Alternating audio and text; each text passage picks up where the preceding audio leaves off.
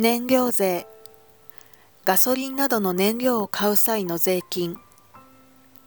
事態。物事の状況。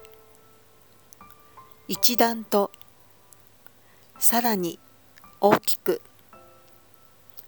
機体飛行機の全体。特例措置。特別な対応策。管制空港などで飛行機の飛行を管理すること。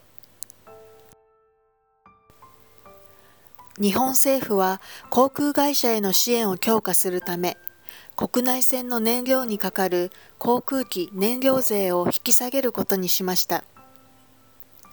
航空会社の経営が一段と厳しくなり機体をさらに削減する事態になれば、地域の経済活動を支える航空ネットワークの維持が難しくなる恐れがあるとして、支援を強化することにしました。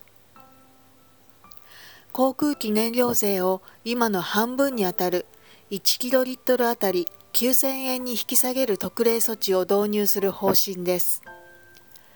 ただ、航空機燃料税による収入は空港の施設整備や管制業務の費用などに使われていて、大幅な減額を続ければ空港の運営に影響が出かねないとし、この特例措置は来年度1年間に限る予定です。